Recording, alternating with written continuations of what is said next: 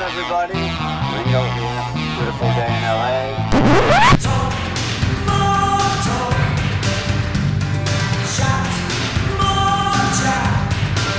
So uh, to be able to kind of get it out in a song. um, the whole, you know, origin of where we're all coming from.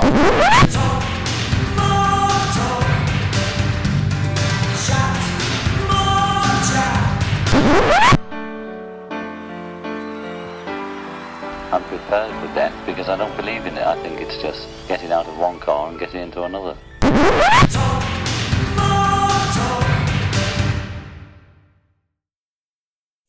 Hi, hi, hi, and hey, hey, and welcome to another edition of Talk More Talk, a solo Beatles videocast. This is a podcast show that we do once every two weeks here, normally Monday nights as a live broadcast at 9 p.m. Eastern. This time it's an exception. We're actually recording this on Monday at 3 p.m. because we have a special guest here in our studio. And um, we're going to be talking to him in just a few minutes. But first, let me bring on my regulars, Kit O'Toole, who you know as being the author of several books uh, connected with the Beatles, songs we were singing, guided tours of the Beatles' lesser known works, and also uh, the book with Ken Womack. Do I still have it here? I was hoping to keep it with me. what is it called? fandom, fandom, Fandom in the Beatles. The Beatles. Yes. also he's the author of Michael Jackson FAQ, All That's Left to Know about the King of Pop. And um, she is the queen of Beatles social media. No doubt about it. Michael Jackson, the king of pop. Kit O'Toole, the queen of Beatles social media. We got royalty that we talk about here all the time on the show. Kit, how's it going? It's going great, Ken. And uh, hello, Tom. And uh, hello, mi- mystery guest. We will, inter- we will introduce in just a moment. Right. And uh, we also have, of course, Tom Agnotti with us. He is one half of the power duo of uh, Two Legs, the Paul McCartney podcast, uh, along with Annie Nichols. And uh, the show is always putting out, he's always putting out great material every single week in rapid fire. And uh, so many shows, so many great programs. And it's a wonder he has time for us. Tom, Yeah. how you doing? Well, well, Ken, I'm, I'm doing good, thank you. I'm trying to keep up, keep pace with you because you know, you know, you're a, you're a busy man yourself. So, Busy, not as busy as you've been. oh, please. Well, you're a youngin. You got okay, well, fair enough, fair enough. But hello, kids. Hello, mystery guests. It's good to be back. we also want to say that our regular Joe Mayo couldn't be with us. He's been ill, but uh, he is recovering and he'll be back with us shortly. You can't keep a good man down. No, you can't. That's for sure. And our special guest this time is Chris Engelhardt, who recently was a guest on my uh, channel, my YouTube channel, Ken Michaels Radio. You know him for all the research and wonderful books he's put out on Beatles side projects. Uh, first with the book Beatles Undercover, and then after that, Deeper Undercover. and now in unison. there you go. uncovered. And, Hmm. um, you know, this is a side to the Beatles that I'm fascinated with.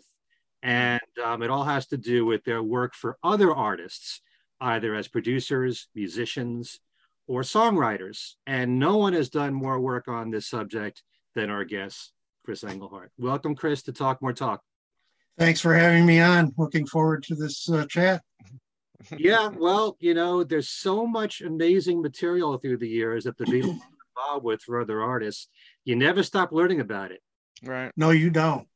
And You know- just when you think you've nailed all the the uh, contributions, another one creeps up or another one occurs. Yeah.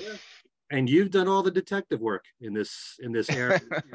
so, uh, you know, no one's done more work on this than you, and we'll talk to you about a lot of what's in your new book, and talk about the whole process of how this whole thing started with you in just a few moments. But as usual, we have the latest in Beatle news to get to, and as it's been three weeks since our last show, What? yes, Three weeks? Wow. in that time, the word COVID has reared its ugly head. Mm.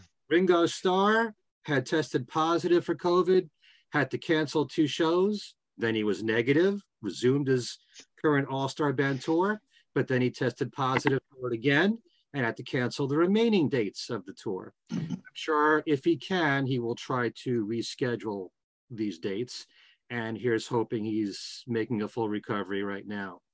Sean Lennon was in the middle of performing for four dates at the Stone in New York City for his new experimental work called Asterisms. After performing in two shows, he also tested positive for COVID and he had to cancel the remaining two shows, which he hopes to reschedule.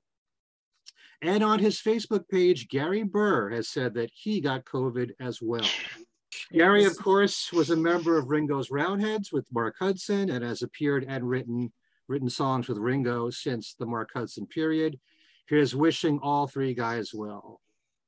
I don't know if you know this or not, Ken, but Gary's brother uh, died of COVID. I didn't know Yeah. Oh wow. Mhm. that. About maybe a year and a half ago or two years ago, right, right at the beginning of the of the pandemic. terrible. Oh, We have to reach out to him. He's such a good guy. and He is. incredible talent, really.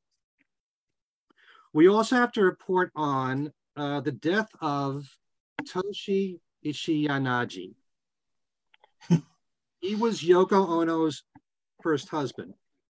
And he was an avant garde composer who studied with John Cage in New York City in the 1950s. He employed random chance as a compositional technique and combined traditional Japanese instruments, also Western instruments, and electronic sound in his music. He was the founder of the Tokyo International Music Ensemble, and Ichiyanagi also served as the longtime artistic director of the Kawa, Kanagawa Arts Foundation. From the Associated Press, they had this to say. He was known for collaborations that defied the boundaries of genres, working with Jasper Johns and Merce Cunningham, as well as innovative Japanese artists like architect Kish, Kisho Kurokawa and poet playwright Shuji Terayama, as well as with Yoko Ono, with whom he was married for several years, starting in the mid 1950s. Ichiyanagi once said in an artist statement, in my creation, I have been trying to let various elements which have often been considered separately as contrast and opposite in music coexist and penetrate each other. Many Beatle fans and John Lennon fans are aware that Yoko was married to Tony Cox prior to marrying John, with whom they had their daughter Kyoko, but he was actually Yoko's second husband. Hmm. Toshi Ichiyanagi was 89. In fact, Toshi and Yoko were born 14 days apart. Toshi February 4th, Yoko February 8th, 18th, both in 1933.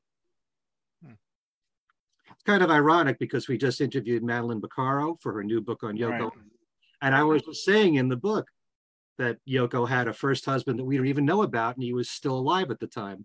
Well, sadly, he just passed away. wow. Mm. There's been a brand new music video that was created for Tax Band, which premiered on YouTube on October the 14th. I have seen it. Have you guys uh, actually watched the video? Yes. What did you think of it? It's an animated video. It's it's fun, but I think they could have done more with it. I I think, you know, it would have been nice to have seen, I don't know, you know, there could have been photos from the Right.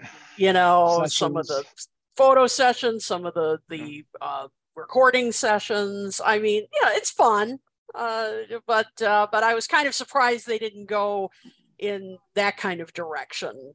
you I know. agree. I think it was kind of a, it seemed like an afterthought. Yeah, exactly.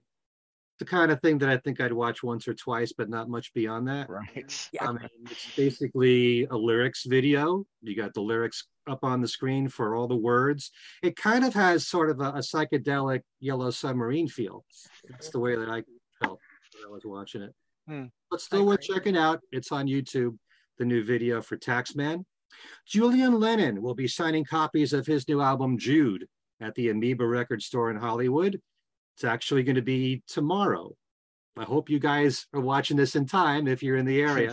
October 25th at 5 p.m. Details can be found at amoeba.com. And now on his website, he's offering his recent performance of his dad's iconic song Imagine as a white 7-inch vinyl record for $11.98. Pre-orders for the record will ship on or around November the 18th. The documentary Let There Be Drums, directed by filmmaker Justin Kreutzmann, the son of the Grateful Dead's late drummer, Bill Kreutzmann, is about to be released. It explores the art of drumming and what it what it is in certain musicians that makes them want to be drummers and come up with the unique styles that they do. Are drummers born that way or do they become that way? It includes the last filmed interview with Taylor Hawkins and also includes interviews with Ringo Starr and other drummers such as Stewart Copeland of the Police, Chad Smith of the Red Hot Chili Peppers, Mickey Hart from the Grateful Dead, Matt Sorum from Guns N' Roses, and others. It is set for a theatrical and TV OD release on October the 28th. That's this Friday via Prime Video and Apple TV, followed by a DVD release on November the 1st, which you can now pre-order on Amazon.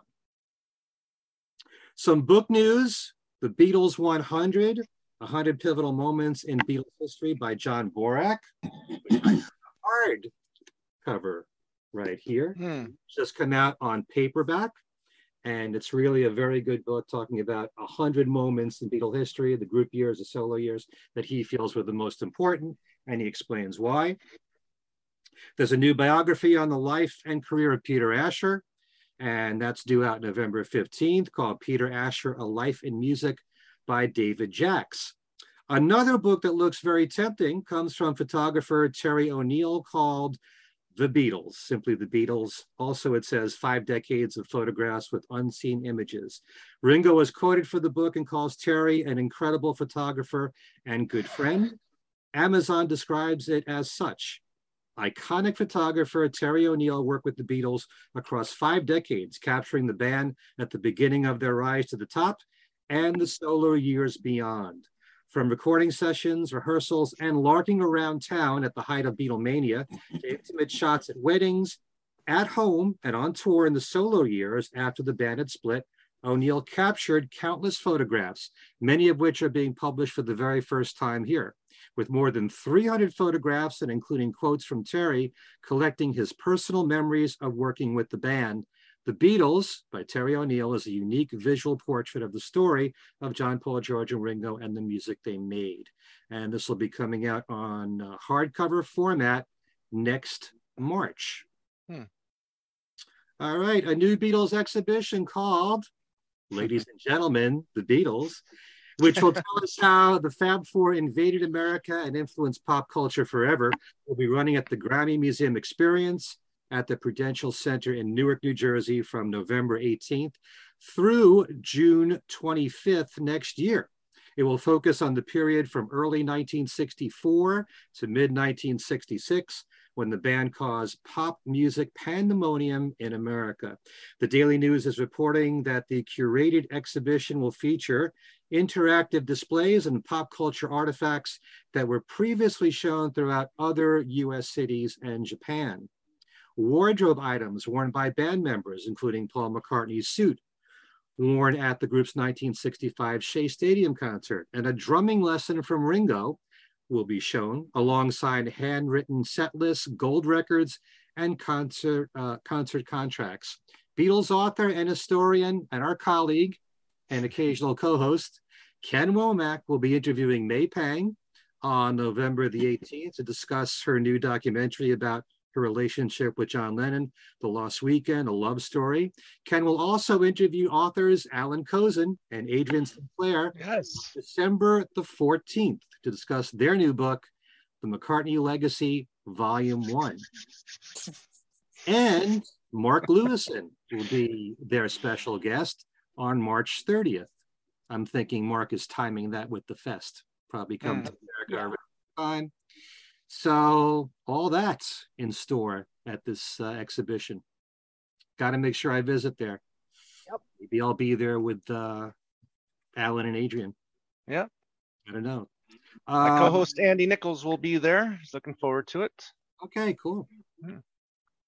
An unpublished comics uh, strip featuring Paul McCartney has gone on display at the Liverpool Beatles Museum. The, the half finished storyboard by cartoonist Nigel Parkinson shows Paul waking up and catching a bus before being chased by fans. And it was planned to appear in The Dandy, the comic strip called The Dandy. As early as 1963, Paul said it was his dream to appear in the comic strip. This strip features famous lyrics from Beatles songs, including A Hard Day's Night, Ticket to Ride, and I Want to Hold Your Hand. The idea was never completed, but Paul was featured in the comic strip's final issue in 2012, and Parkinson sent Paul two copies of that issue, which Paul said was brilliant. Hmm. All right, uh, Ringo Live at the Greek Theater is going to happen as a release on November the 25th, Record Store Day. There will be four different configurations, a double CD, uh, two CD Blu-ray combo, a DVD, and Blu-ray. There's also an exclusive vinyl release for that day, for November the 25th. Only then- four configurations. Only four, huh? Means you got to get all of them. Yeah. If it's on vinyl, it's five then, right? Yeah, that's that's five makes five. Yeah. Okay, and of course, the big day this Friday, Revolver coming out, the box set. And there'll be lots of shows that doing on that. Yes. Things we said today, my channel. It'll be Revolver everywhere for yes. at least a few weeks. Yep. As I said, Chris Engelhardt is our special guest. He's the author of the new book, Fully Uncovered, which explores side projects of the Beatles, their work for other artists as producers, as musicians, and as songwriters. Um, when we were doing our conversation on my channel, I had said that for me, my interest in this all stemmed from initially the book All Together Now, which I think was the starting point for so many people, which Tom is always ready. You're going to learn that at every book at his disposal right there.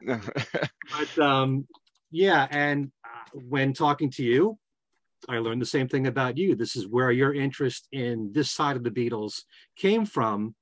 Um, tell us about the whole process of how you put these books together, even from the very beginning, because obviously that was a good starting point right there with All Together Now. But for someone like myself, and I thrive on having news on all my shows, and I look for items like this all the time. For many years, the only sources that we had really were like Beatles Monthly Magazine, Beatle Fan Magazine, Good Day Sunshine. Later on, my former co-host Steve Marinucci, who was so good at posting news on on on the web with um, his Abbey Road website and later Beatles Examiner, anything that he can find about the Beatles, he would put on a daily basis. But I'm sure there were times when it must have been hard to do this kind of research because so much stuff goes out there that we're never even told about. So tell us about you know how this all started and what the whole research how how you went about going and finding out about all these releases as they were happening. Well, it, it evolves from a, a number of different uh, sources and, and different disciplines. I was fortunate enough or lucky enough to have a friend here in our community of Bay City who was uh, good friends with Levon Helm. Mm. And as a result, I got to know Levon and the other guys in the band. And I told Levon that I was working on this project uh, that involved a lot of other musicians that I wanted to get a hold of to get their backstory on the day that they worked with the Beatle. Mm. And uh, Levon said, well, just call them. I said, well, it's not quite that simple, Levon. I'm, I'm a nobody. You're Levon Helm. You can pick up the phone. You have a Rolodex. You, you have the, the contacts for all these people. He says, well, who do you want to talk to? So I sent him a list and he sent me a list and with phone numbers. And he said, just tell him I sent you and you're a friend of mine. Uh-huh. And um, that sort of creates a referral system. You talk to one guy and he tells you something, and then you say, Well, do you happen to know so and so? Or how I could get a hold of so and so? Oh, yeah, I got his number right here. So then you'd call them, and then you'd get five more numbers, and then the, it, so it was a snowball effect. You know, it was a cumulative effect of where you built up this repertoire of of artists that you could go to and and ask questions and contact. And um, once they realized that you know I was legit and I wasn't out to you know do stories on their personal lives but was fascinated with the music and the, the workings behind the scene and who the other players were who the producers were if indeed a Beatle did show up and play on it. Sometimes they did sometimes they would say no. That's that's just not true. But other times they'd say oh yeah and then they'd dig up the recording date or the studio and recall the encounter in the uh, the event. So it was very much kind of a of a of a daisy chain effect of where you're you get a hold of one person, they give you five names, and you have five people, they give you each five names, and before you know it, you've got a pretty sizable uh, list of contacts. And, and initially, back in the days in the mid '90s, you know, re- the web was in its infancy, so very few people had websites or email. So it was all by phone. And um, you know you you build a, a, a trust and a relationship with these people and uh, it kind of went from there to where i had this this wide range of people that i could whether it was producers or like roy cicala from Mm. record plant who just loved my project and thought this is wonderful and invited me out to new york and we hung together and uh, became good friends and uh, you know then th- the doors were open so That's amazing. But still, I'm sure you run across side projects that you never heard about before to this day. You know, it, it's got to happen every now and then that one of the Beatles worked with somebody that you never even knew about. And- oh i'm sure you know, there's no question i've missed some of those i mean i remember harry nilsson telling me you'll never accomplish what you are setting out to accomplish because there's just too many hmm. sessions that they just showed up Right. to Hmm. late at night maybe they added something maybe they didn't. But it's always a i have a group of people who are as as interested in this uh, uh, area of the beatles careers as you are and i am. And so they're constantly feeding me leads. So um, they're mentioned in the book. Uh, tom lamar is one of them. Uh, he's just he's dogged in his trying to search out a possible contribution somewhere. And of course you're always checking websites and you you have a network of people like you and and Mm. other people that you talk to who uh, say i you know i think i read somewhere or saw on a website or saw on a news feed where you know paul showed up at an after hour party with taylor swift or Mhm. whoever it might be. And the private parties are really the ones that are hard to track down because they're private. You, you don't know you know it might be 300 people at at some ballroom that's uh, closed to the public and paul will show up and uh, jam with the, the local band or Right. whatever and so it's like those are tough You also do, uh, you decided to include in your book stuff that hasn't been released. oh yeah What made you decide to go that route too? Because that opens up, you know, a can of worms. for some- yeah. oh yeah yeah no everybody's you know on the edge of their seat looking for when that song or recording might get released you know and some never have been released and some you know i have a saying especially with this revolver thing happening that you know all things must be released. And it seems to be proving to be true. I mean i have a pretty good idea now that they've tackled this technology of being able to separate out the four tracks uh, that they will go back all the way probably to the please please me album and uh, do give it that treatment which is great for us hmm. you Let's know? hope. yeah i think i think it'll happen if we're all still around to to see them released but i mean it brings to mind the mccartney archive series i wish they'd hurry up mm-hmm. with that but Yeah. you know I don't know. but yeah that's how it happened it, it was really a matter of referrals all the way down the line, and that continues to this day. Okay, before I pass you over to Kit, just want to ask you a quick question because you got some quotes in the back cover here. One's from Jeff Mhm. Lynne, Mhm. George Harrison.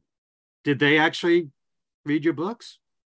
Uh, Jeff loved my book, and I sent the book to George, and George sent me a signed. It's at the back of the book. There's a photo, an unpublished photo that a friend of mine took of George when he arrived at Boston's Logan Airport in '66, and I sent that along with a copy of the book to George. And uh, at Jeff Lynne's suggestion, he said, "Go ahead, send it to George. Send it to his house."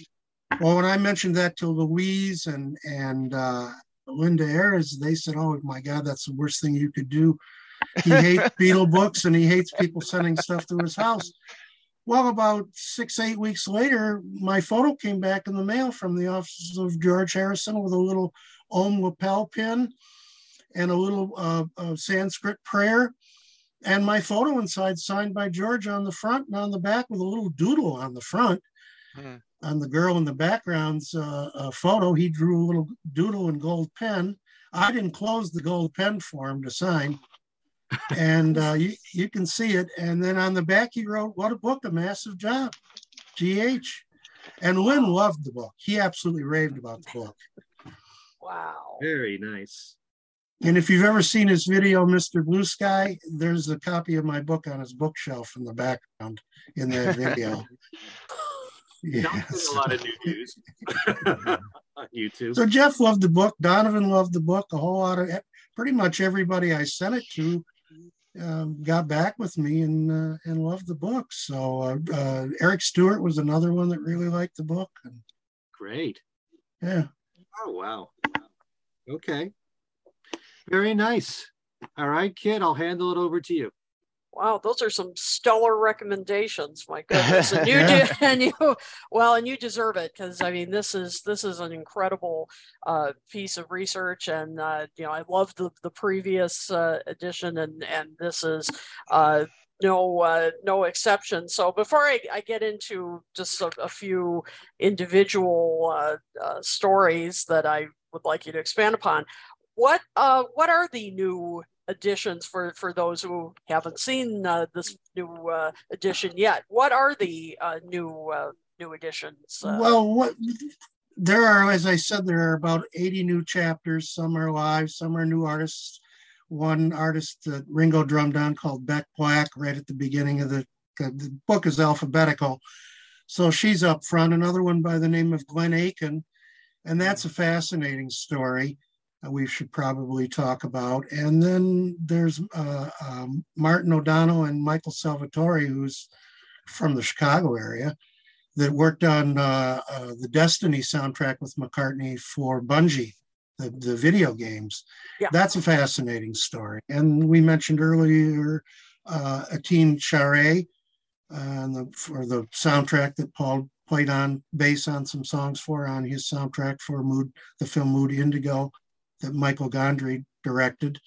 So that was how he became involved in that project. And Paul became involved in that project because Michael Gondry had uh, directed the video for, uh, I think it was Dance Tonight. right, Mhm. that's right. So again, it's all of these daisy chain referral, you know, not only on my end, but on the Beatles end. You know, it's somebody who knows somebody. And then that blues jam that they did on early days, uh, the video for Sure. with Johnny Depp, there's a great Yeah. story in there about that and how all those guys had to audition for that and didn't know it was going to be for McCartney and all the great stories that McCartney told. And apparently that jam was was very organic. It wasn't uh, apparently pre-planned, and they just decided while they were waiting for setups and shoots to start jamming. And it's uh, Hmm. great stories from like the seven or eight guys that were showed up for that and jammed with McCartney. These old blues guys, you know. Hmm. So that's Oh. a, a great story. And there's just uh, all kinds of great stories. Uh, Danielle Romo, she's a Mexican artist and a, and a, uh soap opera star in Mexico. And uh, she was a Beatles fan and she was signed to EMI. And when she was in Los Angeles at Capitol Tower. She said, Can you guys give me a Paul McCartney song, an exclusive McCartney song? They said, Are you nuts? You think we're just going to approach Paul McCartney and ask him for a song for you? And she says, Well, if you won't, I will. And she went ahead and had, because her English isn't so good, she had somebody help her draft a letter in English. And she sent her bio and some photos and some of her recordings to MPL in, in uh, London. And Paul sent her back a tape. Hmm. Wow. That- which happened to be uh, uh, "Did We Meet Somewhere Before," Hmm. but uh, which had been recorded years earlier with Wings for a, a movie soundtrack. But Paul hadn't at that point released it yet, and so he gave it to her, and she sang it in Spanish. And because it was sung in Spanish, she had to change some of the lyrics uh, because they didn't fit so well, you know, tempo-wise with Sure. uh, w- with the English lyrics. And uh, she released hers about eight or nine months prior to Paul's, and he released his version finally on a 12 inch B side Hmm. from uh, songs. I forget what album was out at that period. I think it might have been Flaming Pie or somewhere in that period uh, that, get, that his version finally got released. But hers predates it as far as, you know, an official release. So there's some of those in there. There's the live get togethers. There's the new artists. There's one chapter in there on a guy from Liverpool called Chris Mullen, who went, uh, he, he didn't go to LIPA, but he worked at LIPA, uh, Liverpool Institute for Performing Arts in Liverpool. And as a result of knowing people there, got a private audience with Paul, a private songwriting session with Paul. And Paul helped him with the uh, middle eight on his song, My, uh, Myself Fooling Me, Hmm. which is available for download. And uh, Paul wrote the middle eight, and the story that he tells is fascinating because he said that Paul used to describe coming up with John with middle eights for songs by taking the song on a journey or a vacation where we would we would just go off in a completely different direction from what we might normally go in just to see where it leads us musically and then bring it back you know like a brief uh, vacation or a fantasy and then come back to the main theme of the song. And so they they adopted that method for chris's song and uh, paul got up at the end of the session and says you can keep that if you like. It's up to you you can use it or not use it. He says i don't need any credit on it.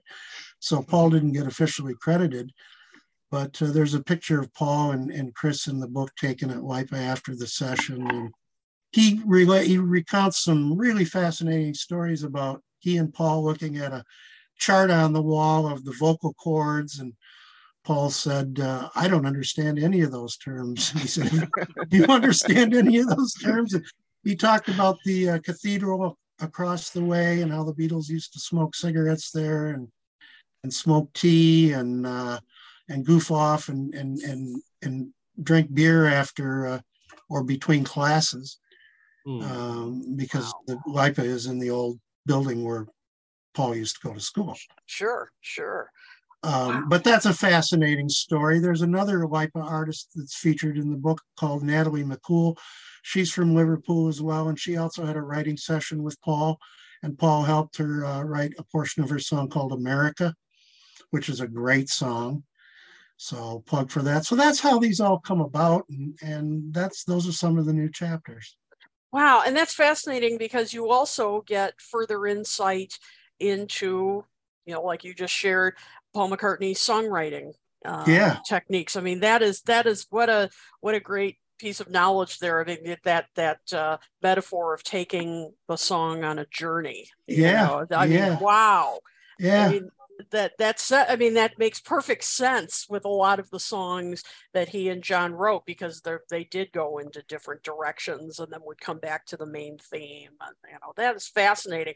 And and another thing that I found fascinating about the book that I, I wanted to ask you about is you really get a sense of you know Ringo's versatility, for example, because mm. I, I was just amazed at the number of of sessions that he played on uh and such a wide variety of artists Yeah. um i mean you know uh for example uh you know one that caught my eye because I'm I'm a big fan, uh, was Manhattan Transfer. Yeah. I, I was shocked that he Yeah. played with Manhattan Transfer. Um, in uh, I believe it was. Let me get my notes here. Was seventy six. Um, i- uh, early in uh, in their career. Um, uh, could you talk a little bit about how that came about? I think, if I'm not mistaken, that that that album was produced by Richard Perry, Mhm. Mm, and therein lies the connect. yeah. Mhm.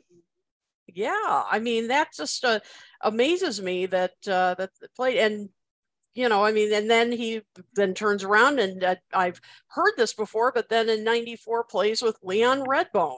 You know, Mhm, it's- it's yeah. sings with him, Little Grass Shack. Uh, In a lot of cases, I think this was right place, right time situations. You know, where where somebody's recording, you know, uh, at the same studio at the same time, whether it's Tom Petty or Bob Dylan, and Ringo happens to be recording there, and so they together. Or there's a referral, or Bruce Sugar, who's Ringo's engineer, might be working with some other artist and thinking to himself, "Gee, you know, this would be a great track for Ringo to play on." Uh, John Stevens, who was produced by um, uh, Dave Stewart. So Dave says, "Well, let's see if we, we can get Ringo to play on this track." So they phone up Ringo, and Ringo plays on the track. I mean, sometimes it's that that simple and that uh, circumstantial. You know, Mhm. just happens to be right place, right time.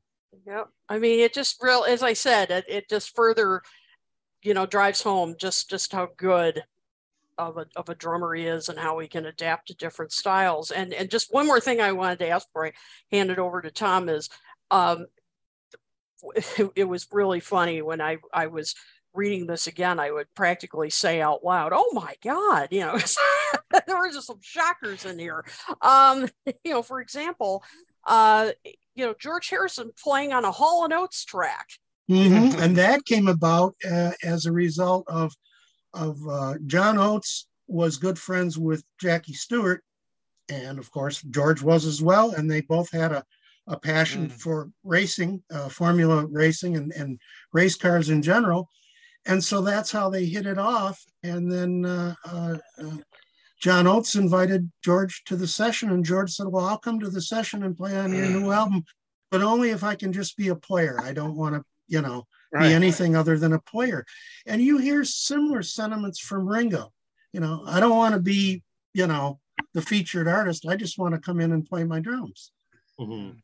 And you And know, I think the, the the beauty of this book is it really highlights the generosity and time and talent that the Beatles are so generous with with other artists, whether they're Yes. A-list artists or whether they're virtual unknowns. Yep.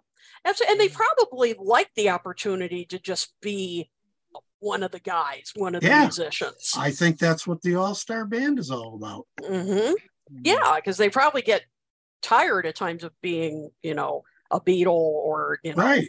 the you know Ringo or George Harrison, the you know Right. the legend. I mean, they just want to be one of the musicians. Mhm. So yeah, and I I listened to uh the Hall Notes track as it was. Yeah, I mean, it was one that's like, how did this fall slip under the radar for me? And and Yeah. listening to uh last time that track, like, yep, there's George's guitar. Yeah. And it's a great start. Great, It's a great, great- track. It is, and it's like, yep, that's unmistakable. There, there's that kind of slide sound. So yeah, just just fascinating. Well, I just absolutely love this book, and and uh, I mean, anyone Thank who's a fan, much. absolutely. I mean, anybody who's a fan of, of course, the Beatles, but at but the solo years. I mean, this is just, you know, indispensable information. I mean, it really is. It's that little bit of icing on the cake that I think a lot of Beatle fans in general overlook or aren't aware of. You know, they're Mhm. aware of the Beatles' career, obviously, they're aware of the solo recordings, but this aspect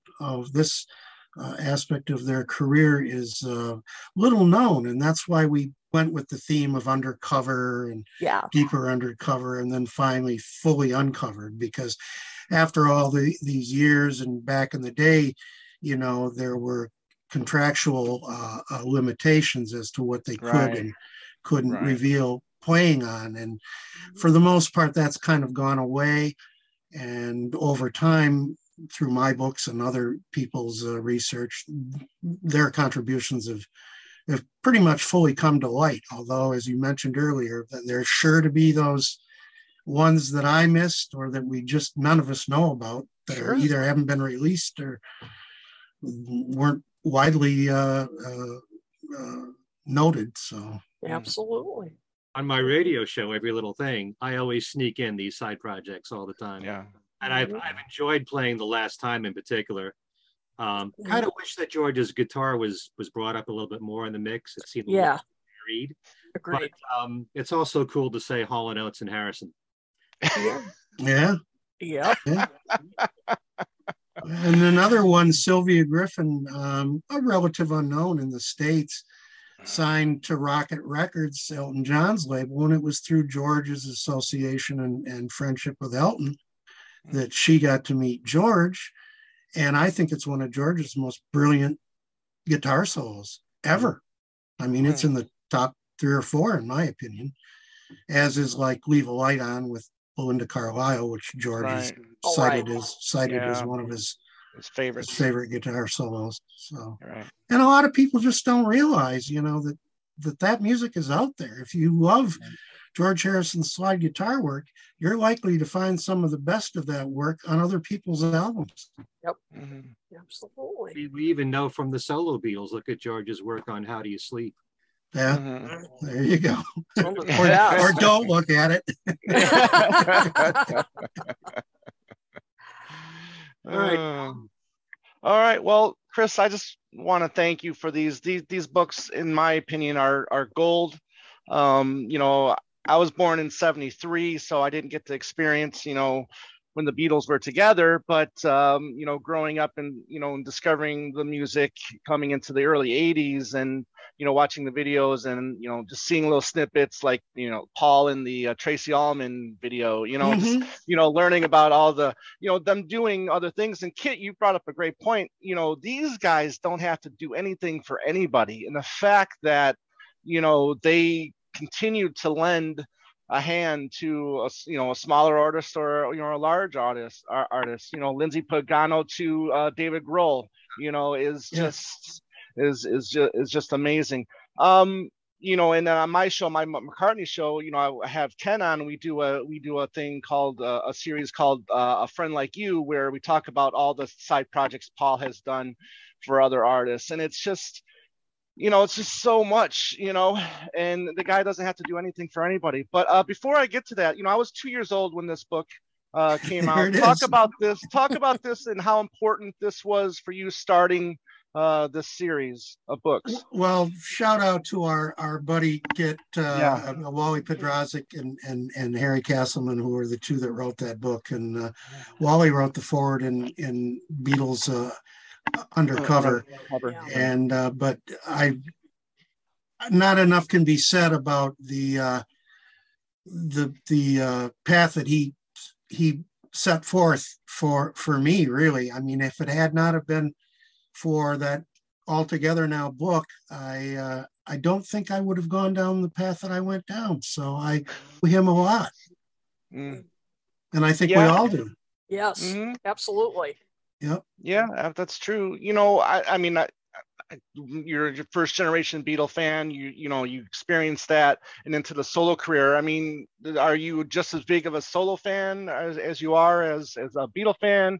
I mean, what t- talk about, you know, what was it besides this? Did you, did you learn about a song that one of them played on that made you also inter- interested in writing these books as well? Or yeah, was it yeah, just- absolutely, you know? absolutely. And to me, when I look at the Beatles, whether it's the Beatles music or the solo music, I don't differentiate, never have, not in my in my ears or in my Yeah. head. To me, it's the same body of work from the same bodies. Mhm. Mm, And um, just because there's four of them out, to me, it was in, in sad as it was to see the Beatles break up. In many respects, it was a blessing for us who love the music because we got four times as much, that's right. Yeah. you know. And with with the side projects, we had five times as much. Right. so What was that, Ken? I said I have to hug him.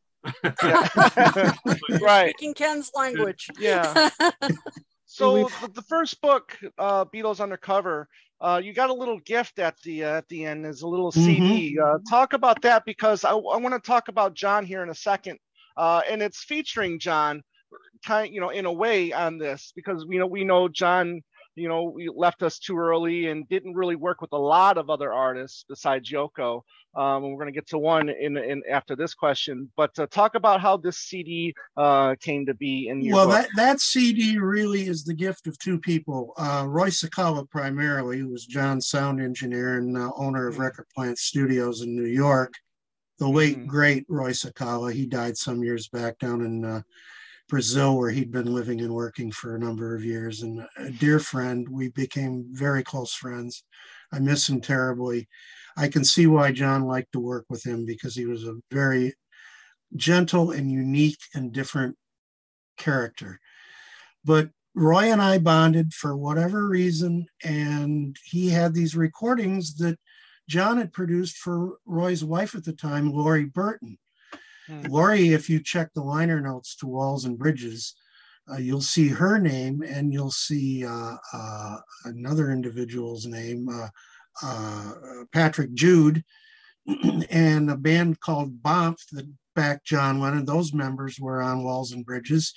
They backed John on his last live performance on the Salute to Sir Lew Grade on, uh, Hmm. was it Slipping and Sliding, I think.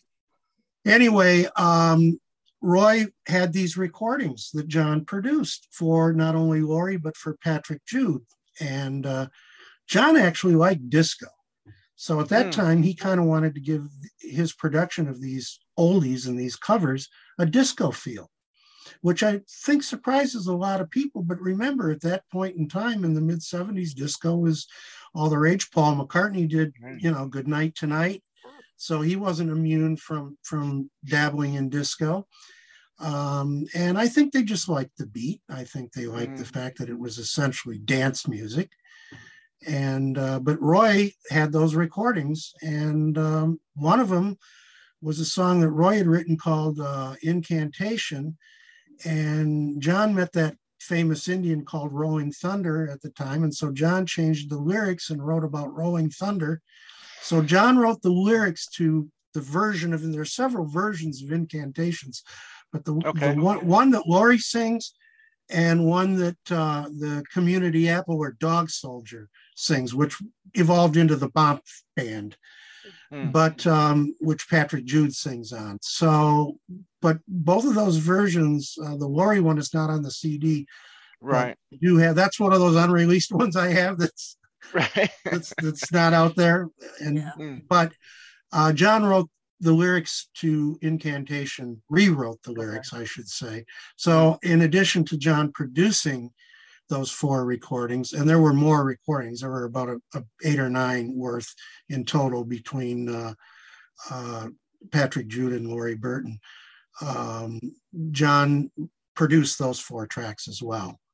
So uh, that's how they Okay. ended up there. And Yoko had to give us permission to use the incantation, which on the final day that we were going to master that CD and put it in the book, she granted permission. Oh, okay. So, and I sent her a copy of the book and I got acknowledgement that she got it. And she sent me Mhm. Christmas cards, hand signed by her uh, Nice. for a number of years. And um, she. How was she I- connected to the CD or the, to the song that you needed permission? Because John wrote the lyrics. Okay, I Apparently, okay. we, because of that, we needed her permission. Okay, fair enough. And we wanted to get it anyway. And, and uh, Mm-hmm. she was, she's always been very cooperative and, and helpful. So Gotcha. thanks to Cool, her as well, well. Yeah. Well, you know, as like I said, I mean, John didn't hasn't unfortunately done a lot with a lot of other artists, but you mer- mentioned Harry uh, earlier, and um, you know, I was wondering what it was like to talk with him, and then talk a little bit about the the the Pussycats album that they that they worked on because we know that's also the last time uh, John and Paul had worked in a, a studio together as well during Right. those sessions. Right. Yeah. Harry, yeah, unfortunately, he kept telling me, you'll never do this. It's an impossible task. Um, you know, you're never going to gather all the information. I think you're wasting your time. He was very dismissive. Wow. And then um, I just kept bugging him. You know, sometimes you gently knock and knock and knock, and then sometimes you bang if you're desperate, and sometimes you just give up. Hmm. Right. But in this case, he said, Well, send me what you got. Send me an outline. Let me take a look at it. So I did. And he got back with me and he said, You know what? On second thought, this is a hell of an idea. This is a great idea. I think, you know, I'm willing to help. He said, Let me look this over and I'll get back with you with some information. And that had to do essentially, my questions to him were about his recordings and the ones that John and Ringo had contributed Right. to. I needed a little bit more uh, uh, information as far as studios, recording dates, and nailing down some contributions that Ringo had made on song. And he said, "I'll call me in about a week." Well, a week later, I pick up the news, and Harry Nilsson's dead. Mm. And I can't tell you, sadly, it was got to be a little scary at times. How many times people, in the midst of my research, Nicky Hopkins was another one that uh, uh, Right. passed away, and uh, there were others uh, that I was either in the process of getting hold of or got a hold of, and they were going to get back to me, and uh, they passed away. So Mm. I didn't always get there in time Right. and right. probably i'm guessing i haven't gone through but i would guess at least a third of the artists in this new chapter this new book have probably passed you know Right. and, and that's just It's age and Yeah. yeah unfortunate but i mean like you know i think jack bruce and ginger baker but you know they're eight nine ten years older than i am they're they would be in their late 70s early 80s so it's to Right. be expected but by the same token it's it's kind of sad that a lot of these people with all this history and knowledge in their heads are are no longer with us so it, that Mm. information is no longer accessible Right. Um, one of the one of the artists that I think you mentioned in the new book that was fortunate enough to work with, you know, three of them was Steve Lukather, uh, you know, recording um, and you know playing live with with George Harrison, which I think was a last minute uh, thing according to the story. I think it Right. was. Talk about that. Yep. Well, uh, he he'd met George, and um, they kind of. He said there's. He started to name off all the musicians. He told George that he'd worked with Paul, and he said we're having this Jeff Porcaro tribute uh, in a couple of nights, and he Steve started to rattle off all the big names that were going to be there, which were considerable. And he said, "You're welcome to show up if you want." Never Hmm. really expecting George, who he just met, to show up sure enough, just before the show, and they're back, you know, uh, rehearsing with a little help from my friends, which is the Joe Cocker version. Version. Uh, uh, there's a knock on the back door, and uh, one of Steve's assistants or roadies or whoever comes to Steve and said, "There's a friend of yours here at the back door from Liverpool. he wants to know if he can come in and play." And so it was George. And so um, George made a comment about that's not how the lads and I used to play that song, but whatever. So George, he didn't sing on it, but he did come out and the crowd went crazy and he Right. played guitar on with a little help from my friends. And as a result of that, the two kind of hung out socially. And there's a great story where uh, George comes over to Steve's house and Steve, of course, is telling me, you know, I wanted to ask him for his autograph, but you know, it's not cool for some, Right. you know, a fellow musician to do that. So I said, "Would you sign this for my son?" You know, and and, uh, and George says, "Sure." And George signs his name, and then George looks at Steve and says, "Would you like me to sign the other three lads' signatures as well?" Steve said, "What do you mean?" And George says, "Well, we all learned how to sign each other's names out of necessity." So he says, "George signed Paul and, and Ringo and John's signatures perfectly." That's awesome. And he said George used to come to LA and he'd just rent old beat up station wagons and he and Donnie would drive around and Yeah. wouldn't have any bodyguards or anything. And he says one time he drove George, this was when the anthology series was being released and Free as a Bird or whatever. Uh, and he said they drove by the Capitol Towers and there were these huge cutouts on the top of the tower at the Capitol Tower. And he says George was just, oh my God. He says, look at that. I can't believe they did that. You know, and he apparently he was just appalled by this, these giant Beatle cutouts uh, on top. And then there was another great story that Steve told about. They were just around jamming with Jeff Lynne and George, and I think Keltner might have been there. Hmm. And they're just they're playing around, and Steve played that odd piano chord that's in "I Want to Tell You," Mhm. Mhm. and uh, George, according to Steve, George turned to him and said, "That's an unusual chord. Where did you ever come up with that chord?" And Steve turned to me and he says, There's a song called I Want to Tell You. You wrote it. You should know. I wonder if he was just being sarcastic about that. no, I think George was dead serious, but Steve was Yeah. being sarcastic. okay. Absolutely. Yeah. And then Steve.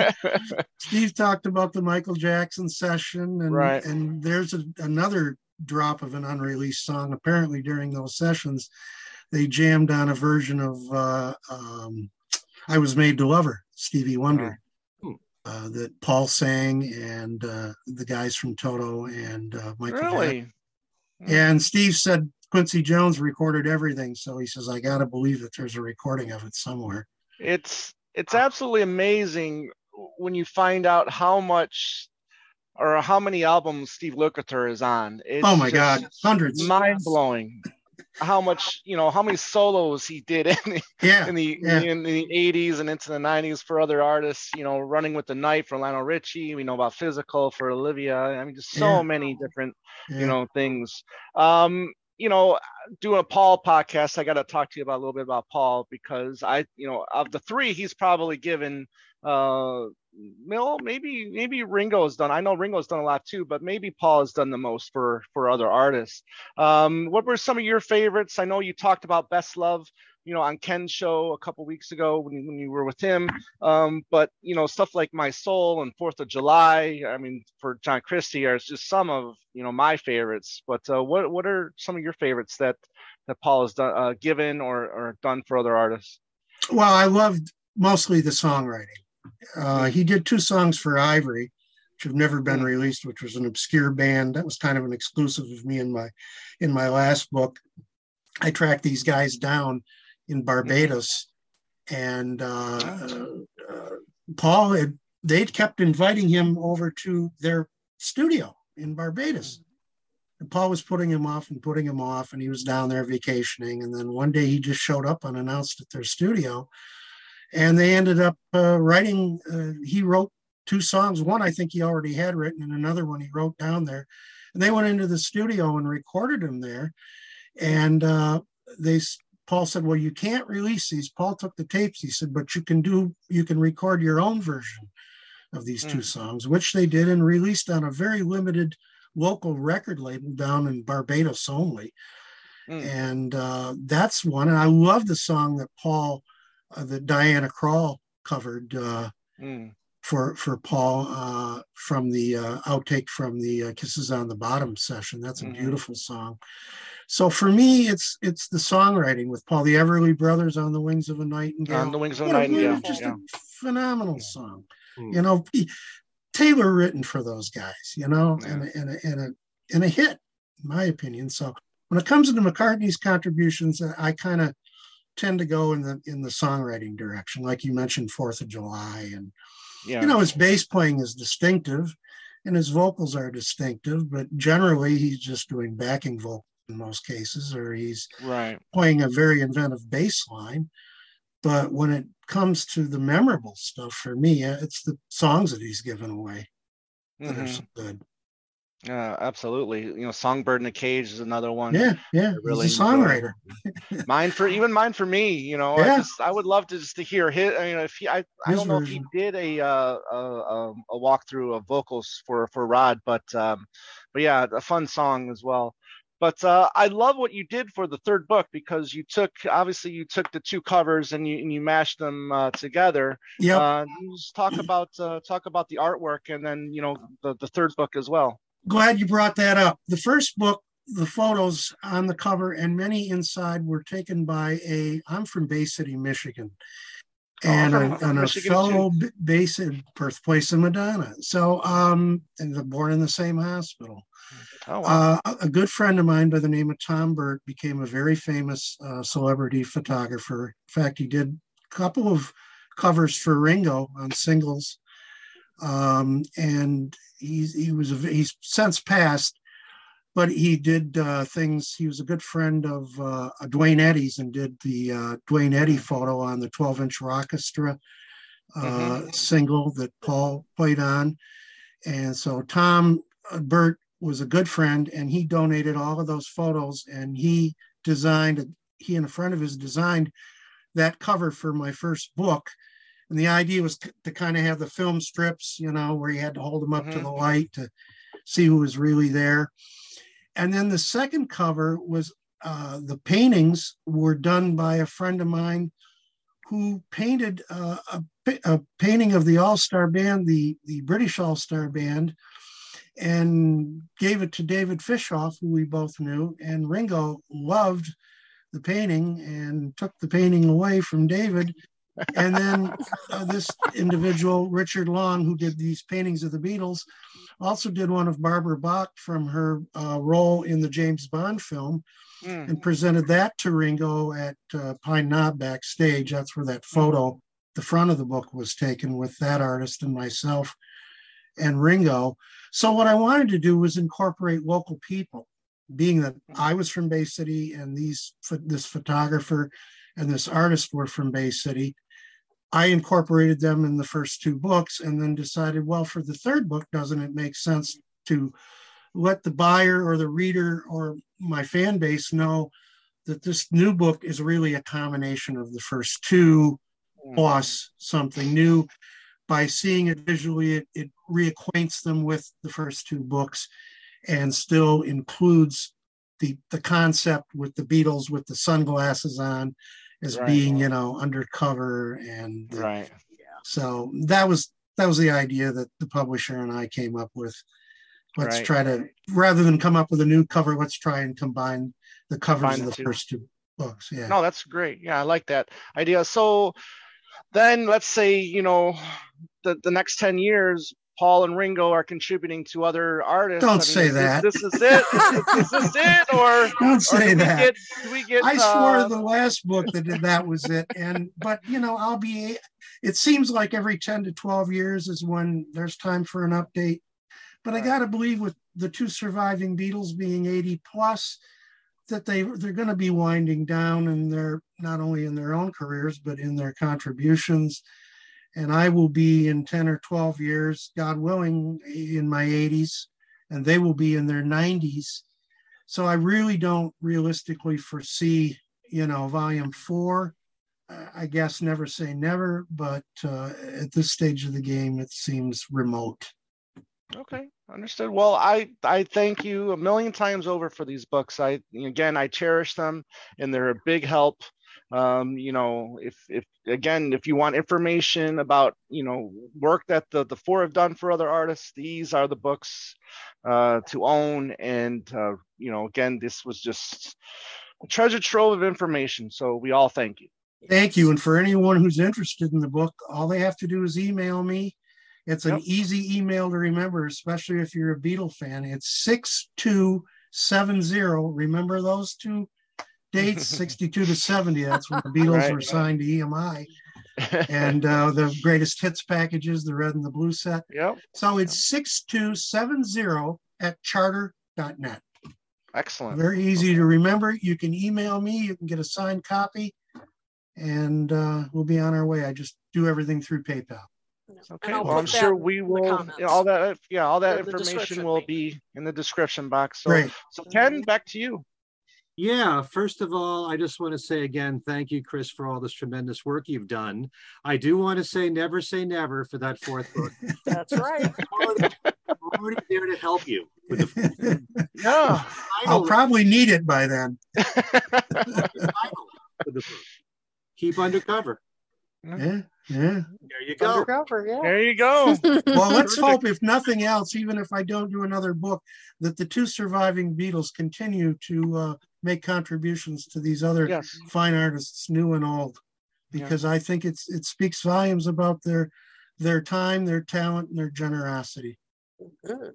Absolutely. And I like what what Kit and Tom said. Not only did they work with big names, but They worked with nobodies. Yeah. Yeah. It tells you sometimes they just want to be ordinary Helpful. in the studio helping out other people. Yep. And I also want to point out, and thank you for saying what you said about everything from the Beatles is one work, the group and the solo. Mhm. I think the book altogether now instilled that in me. The fact Mhm. that one book you've got group, solo, the work for other people, recording artists, everything really. Yeah. Um, it's more the work of John Paul, George, or Ringo with whoever Yeah. they're working with. Than- Right. You know, than Each other or themselves or a whole host of other musicians. Yeah. Mhm. I do want to mention just a few of the uh, uh, songs here that we didn't uh, get to before, but um, you know, we brought up Fourth of July, which I got to tell you, throughout the '70s, ever since I got all together now, every year at Beatle Fest, and we didn't have the internet then, but you know, what a joy it was to finally discover it. And little did we know that Paul had the demo that he put out on uh, Venus and Mars. But for people who still, I, I, I can't assume everybody knows all these songs that we're talking about. The story behind how that song came about for John Christie. Well, you know, first of all, up until this latest edition, I had banged my head against the wall trying Yeah. to track down John Christie. Not a lot. There Yeah. was not a lot to find on him. I knew he was from Australia. That was about all I knew about him. I knew that he had been signed to Dick Clark, and I knew that he'd worked on that Time uh, soundtrack uh, uh, musical with uh, Julian Lennon and, and Stevie Wonder and some other people, and Dave Clark. That was as much as I'd known about him. And then somehow Tom at uh, at Sirius on the Beatle channel tracked Tom Frangione, tracked him him down and and said, I got his email if you want to get a hold of him. So I emailed him and sure enough, he gave me all the background on his career and his date of birth and and it was through Dave Clark's, uh, who apparently did not live far from Paul's place in St. John's Wood in London. It was Dave who knew Paul and was looking for songs for John Christie, who Dave was producing, to record. So he rang up Paul and they went over to Paul's house and Paul pretty much wrote the song on the spot dubbed him a demo of it, took it back to John, and John and Dave went into, I believe it was Morgan Studios, none of which I had, any, I didn't have any of the information prior to talking to John as Right. to exactly when and where and who the other musicians were that uh, played on that song. I believe Herbie Flowers was one of the uh, musicians who worked with Oh, George. really? Yeah. Played on that song Yeah. and, and a couple of other people. Right. So I, I finally was able to track John down and uh, uh, get the story on him. A similar story was a band called Mike Shannon and the Strangers. Couldn't find anything on them for years. And apparently there were several bands called the Strangers in England at the time. but this band was originally from Rhodesia, which is now uh, Zimbabwe. Zimbabwe. Yeah. Yes, and um, they were a, a white band from uh, uh, Rhodesia who basically played in mining camps, diamond mining camps around Rhodesia, and then moved to South Africa where the grass was a little greener as far as gigs, and then relocated to England during the height of uh, the mid 60s and uh, were signed. I got to be friends when they were touring in Germany with Billy J. Kramer, I believe. Mhm. And uh, I think that's who it was. And Billy told him, you know, that they were managed by Nems and Brian Epstein and that they were looking for artists to record Lennon and McCartney songs. And that's how they ended up with One and One is Two, which had been passed on by the Silkie and I think Billy J. Kramer and uh, a few other artists. And it was one of the few uh, uh, uh, Lennon and McCartney tracks that never really charted and went anywhere. And I, re- I think John Lennon was quoted as saying, if Billy J. Kramer ever records one and one is two, his career is finished.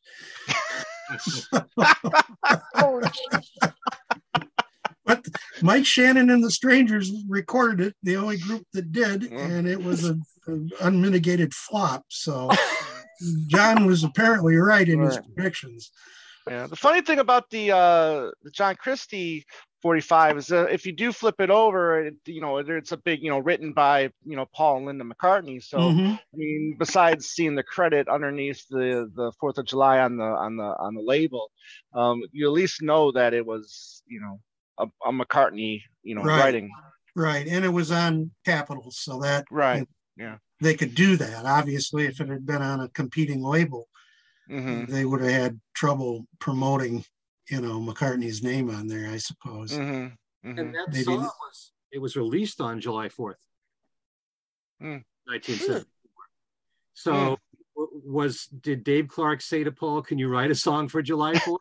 You know, I don't know if that was, I suppose that once he wrote that song, they probably figured, you know, opportune time to release it. But in Right. England, and then the song Yeah. I'm good not- point. Had a very limited, I think there's more promo copies of that 45 in the US than there are commercial copies. Hmm.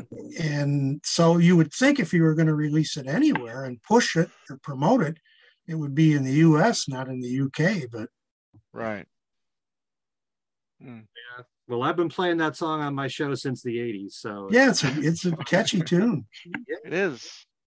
Um, I know Tom mentioned Lindsay Pagano, which is really, you know, Mhm. kind of interesting how all of a sudden there's an unknown. Circumstance, you know, right place, right time. They both happen Yeah. to be in the same studio at the same time.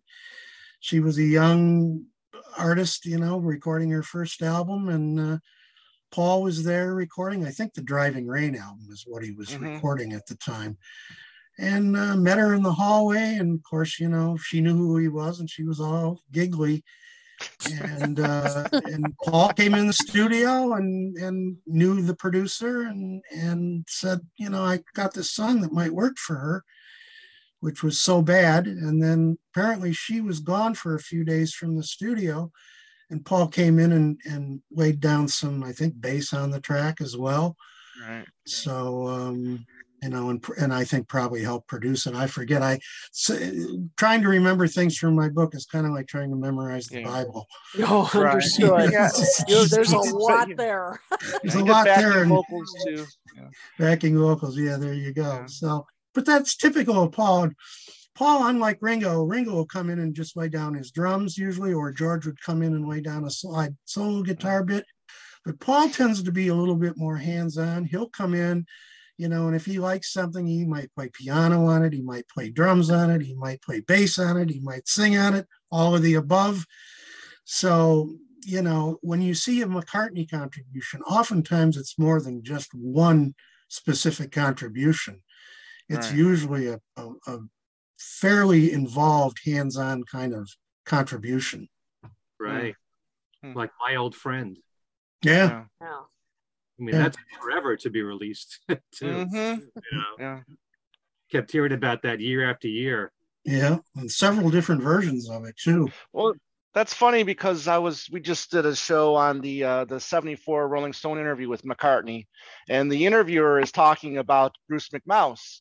You know, Mhm. so in 74, you know, January of 74, you're going, oh, this new project, Bruce McMouse, this animated show, and then you end up not getting it. until- yeah, till like what know, three years ago. art- Yeah. Flight delay. right. Yeah. Come on with those archive series, Paul. We gotta get Right. those Yeah. out. Mm, Well, I sure hope It's a Wonderful Life doesn't have the same fate. mm, Yeah, Right. still waiting on that one. Yeah, we have been waiting on that one. yeah. Absolutely. Um, since it was mentioned earlier, I think uh, you mentioned it, Chris. The Duane Eddy album really is one I treasure. The the Hmm. instrumental theme for something really important is such a great instrumental with George Harrison on it. Yeah. Yeah. Um, also, Rockestra was done with Paul. Yep. Jeff Lynne was involved with the album. hmm So And and George was, you know, I mean, they were all big fans of Duane Eddy, but George, you know, in particular, because you know, fellow guitar players and uh, and Duane had always been a he cherishes when you talk to him. He just cherishes those two encounters, both Paul and with uh, with George. So that that's a special some special recordings. And they did some other songs. I forget the song. It's mentioned in the book that they took a stab at one of uh, George's songs that I believe Duane was going to play on the Cloud Nine album that they didn't end up using. Because they Hmm. didn't feel that Duane's guitar playing fit with the song. But I Hmm. believe that uh, Duane was also played on a couple of, or w- at least one track for the Cloud Nine album that, that Hmm. didn't end up on it. So maybe Dhani's listening and he'll decide to release it if there's any uh, recordings around of it. Hmm. All right, I just have a couple more left. All right. People might be surprised to know that Paul worked with Michael Bublé. Yeah. Hmm. Yeah. Well, I think he thought that probably Michael's vocals would be perfect for My Valentine, Hmm. which, you know, is one of McCartney's most underrated songs. In my opinion, that is just an absolutely beautiful song. And I'm surprised that it wasn't more of a hit and didn't get more notice. And I think Paul probably was too. And maybe he was thinking, you know, maybe if somebody like Michael Bublé uh, covered it, it might have some legs Hmm. um, and then it's a f- pretty funny story too of how when Paul showed up and uh, in the studio to help him produce it and how that all came about. But I'll save that for people to read the book. Yes. Buy the book Okay. and read the book. Don't give Yeah, all just- the secrets away. Yeah, no, no, no, can't do that. Can't do that. You know, spoiler alert. Right. Speaking of secrets, and, and you're not going to talk about this because you did on my channel. Want Right. to go and, and watch that interview. Something you said about all those years ago. Oh yeah, It's revealed in your book. Um, well, yeah. Uh, yes, I remember that. Yes. You have to read the book to. Uh, I probably shouldn't have given that one away to you, uh, Ken. But yeah, you'll have to read the book to find out. But the the all those years ago um, it started out quite differently than what it ended up being. Let's just Mhm. leave it at. Okay. One And and because of Al Kooper, Yeah. more than anyone else. it's a great story. It really is. Yeah. Um, Shocking for some. Yeah. Oh, I just want to mention, I, I forgot to mention in my questions, I think it's it's important to point this out. There are some wonderful photos in here. Um, and particularly ones with you Yeah. with, with some some pretty Yeah. amazing musicians. And uh, and I just wondered if you could uh, just mention one that, you know, uh, one of your favorite. I'll, I'll tell you. I'll tell you, and and because people that know me know this, I've been a avid photographer my whole life, and I hate the, I, the main reason that I love taking photos is because I hate being in them, and the only reason that I'm in all those photos was to validate in the book the fact that I had actually met these people and talked to them and interviewed them for the book. But I, in many of the photos where I'm not seen, I cut my my photo out. One in particular, which is my favorite one, is the one of Alice Cooper with Hmm. reading my second book. That's that's just a great photo of Alice because he's still got all his stage makeup on. And that was taken here in Bay City on his tour bus. Uh, and he's he's a wonderful guy. He's a fun guy, Mhm. and uh, that's one of my favorite photos because he's he's got my second book and he's just got this surprised look on his face. It's under the Hollywood Vampires Yes. Right. Mhm. section. Yeah, that's one of my favorites. Then the one, of course, with Ringo and my friend Richard, and uh, there, there's other ones throughout uh, the book, but uh, the one with Les Paul is one of my favorites. So that's another. I just I just didn't want to stand without Yeah, mentioning that. 'cause Yeah, I mean, I grew up on that wonder music. My parents used to play Les Paul and Mary Ford, you know, and Sinatra and Tony Bennett and show tunes. So that was the music I grew up on. And then the Everly Brothers came along and I got hooked on them. And then the Four Seasons and the Beach Boys and then the British Invasion. And away we Hmm. went. Yep. I think for many of us, we all experienced those same artists along the way with my parents bringing me up on Big Band and the Great Yeah. Yep. You know, Me too. as a little kid, I heard all that pre-Beatles stuff too, and I loved Mhm. much of it. A little infant absorbing the Four Seasons, and Yeah. Of course, I hated hated Sinatra all through my teens and twenties, and I, I there's probably you know at least 300 Frank Sinatra recordings in my collection. uh-huh. Yep. So you know I'm a big Sinatra fan, but I wasn't when I was young. But you listen, there's only one Frank Sinatra. There's only that voice. That voice is timeless, and that voice is Mhm. classic, and there will never be anyone I don't care who they are, that will be or sound like Frank Sinatra. That's right. It's just, Absolutely. Those are the great no that are unique and no one's like them. Yep. Yeah. Just one more song I want to bring. up. All right. All right. John- John Wetton. Yeah. Ringo actually co-wrote a song with John Wetton, who you know Mhm. from years in progressive rock. He was an Mhm. eight. So as a songwriter, he wrote with John Wetton a song called Real World. Yep. And I wished I could have gotten to John. He died between my last book and this new book, Hmm. sadly, of cancer. I would have loved to have interviewed him about that and gotten the whole backstory of how that came about. So I really don't know if anybody does know out there uh, the backstory on how Ringo came to write that song with John. I'd certainly like to know Mm. you know but uh, there's another one of those examples of where people passed before you could get to them and all that information is unfortunately probably died with them some somebody may know but a producer or a fellow musician but uh, Hmm. there's too many examples of that unfortunately Right.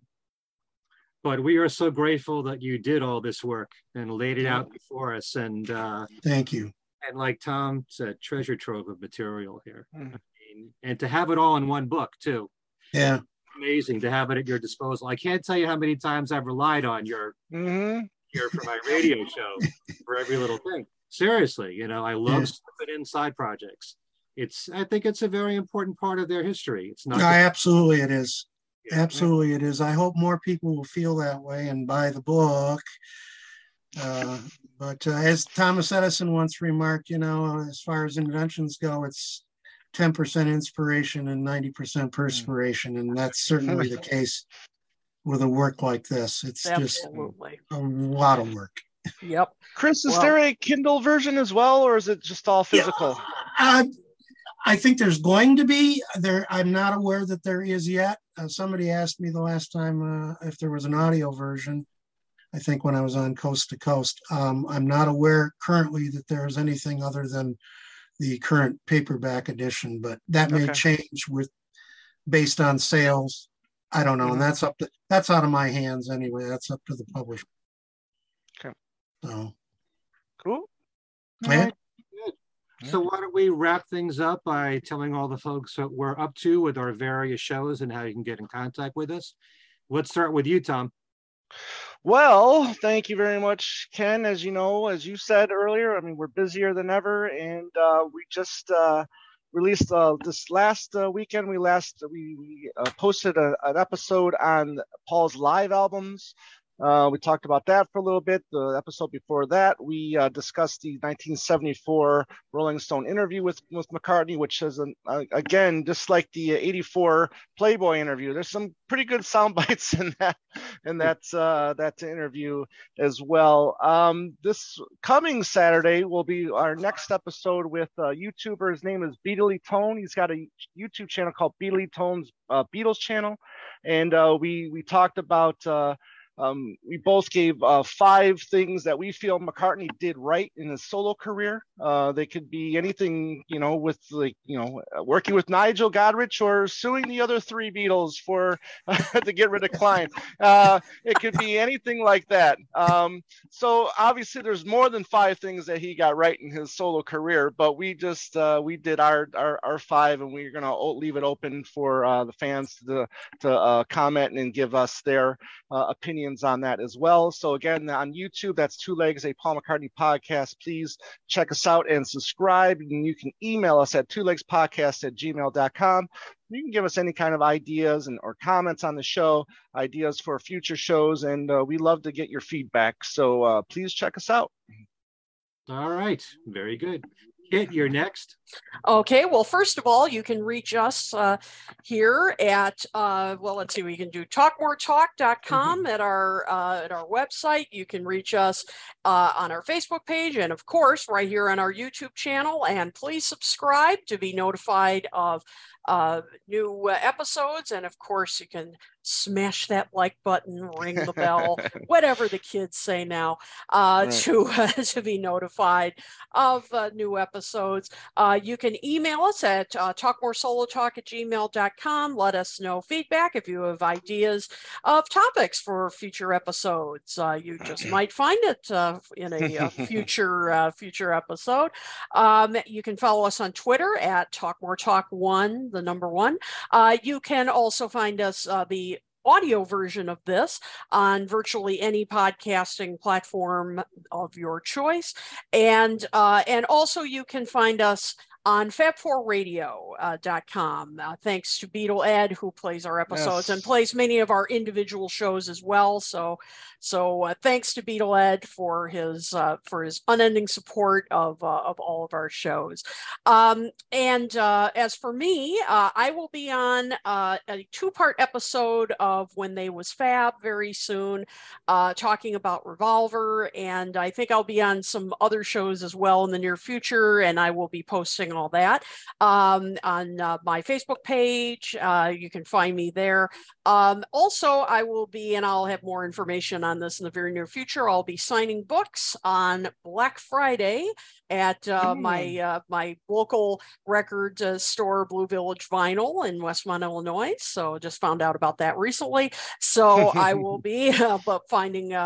I'll be posting more information and my uh, part two of my class that I'm teaching on the roots of rock and roll uh, will be starting in early December. So I will be posting uh, info about that. So registration is open now. So uh, sign up if uh, you want to uh, take that. I'll be teaching about country, folk, and skiffle. So uh, so uh, sign up for that. It'll be a lot of fun.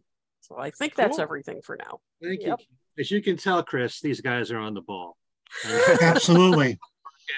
You can't keep up with it all. As for me, you can always get in touch with me at my email address, which is everylittlething at att.net. Speaking of every little thing, I just finished the show, which will be airing uh, starting this Friday since Revolver is coming out. We'll have a Revolver set on there with outtakes and live versions of songs from Revolver done by the solo Beatles.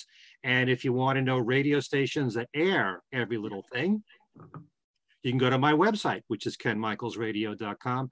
There's a page there which lists all the radio stations that run the show, uh, the broadcast times for it with links to their websites so you can stream it. And um, also, I should mention that Fairleigh Dickinson University, they actually post my shows on demand. It's the only way that you can listen to my, my show is on demand, two weeks worth of them on their website, which is wfdu.fm. Go to their recent archives page and click on Every Little Thing, the name of my radio show on the Beatles. Also, on my podcast show, Things We Said Today, our next show will be on, can you guess? Revolver. We'll probably be talking a lot about the outtakes and, and the remix for that. And on my own YouTube channel, it's been kind of busy lately. We just had Chris on uh, to talk about his new book and to discuss a lot of the side projects that we didn't talk about here on this show. You might want to, you know, check that one out. In addition to that, two wonderful whose first names happen to be Lori. There's Lori, Laurie Jacobson, who just put out this brand new book, Top of the Mountain, The Beatles at Shea Stadium, 1965, all about everything leading up to the concert at Shea, the importance of Sid Bernstein, all that he did, uh, all the work for that, as well as the Carnegie Hall shows, and everything that happened at the Shea concert, who attended it, quotes from people who were there, fans from the audience. Some of the go-go dancers are interviewed in this book. And uh, again, Laurie Jacobson, the name of the new book, my new interview with her. And then there's Laurie Kaye. It's a very emotional interview that we Yes. did. She was part of the team from the RKO radio network that interviewed John on December 8th at the Dakota, the very last interview that John gave. And um, so it's all about her career in radio. She actually interviewed George first, then Paul, then John. Hasn't interviewed Ringo yet. But, um, you know, it's all about her career there and spending a lot of time talking about that interview with John and Yoko. She will have a brand new book coming out um, Confessions of a Rock and Roll Name Dropper, My Life Leading Up to John Lennon's Last Interview. I have that all memorized. And that's coming out next year. Okay. Wow. Wonderful. Absolutely wonderful. Getting a lot Great of interview, Ken. about her. Yeah. And uh, how emotional it was, you know. It, it's imagine how bad it was for his fans, John's family, Yoko, Sean, Julian. She was with him hours Right. before the tragedy. How do you deal with that? But Mhm. anyway, that's on my uh, on my YouTube channel, uh, Ken Michaels Radio. As always, uh, my website, kenmichaelsradio.com, weekly Beatles trivia. I will soon be giving away Ringo Live at the Greek Theater 2019, uh, probably as a special contest and also as part of my weekly trivia as well. So that's coming your way soon. But every single week, you can win one of 10 great prizes on, on the website on my trivia page. And finally, we got Chris. And once again, you can remind everybody how they can get in touch with you. Folks, you can email me at 6270 at charter.net. Easy to remember, 6270. Those were the years that the Beatles were officially with EMI and we're officially together. Uh, very easy to order the book. We'll get you a signed copy ASAP. They usually go out the same day I get payment. so just email me for the details. I think you'll really enjoy the book. You will learn more about the Beatles than maybe you ever wanted to know. Certainly a different side and aspect of their career than what most people are aware of.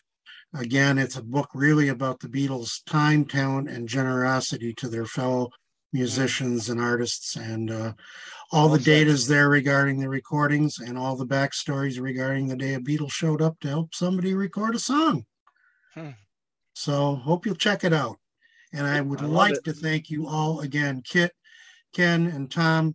Great job, great questions, great interview, and a great show. Oh, thank you. Thank you. Well, thank you for coming. This was Oh, my pleasure. great conversation. Absolutely. Anytime. It goes without saying, you are welcome here anytime you want on my Thank you. two legs, you name it. Yeah. Just All righty. your Beatle family here. for Thank sure. you. You as well. All Okay, right. Once again, for this incredible book, Beatles Fully Uncovered, Chris Engelhardt. Thanks so much for being here. Thanks Thank to all of you for watching. Thanks to all the subscribers of our channel, the old and the new.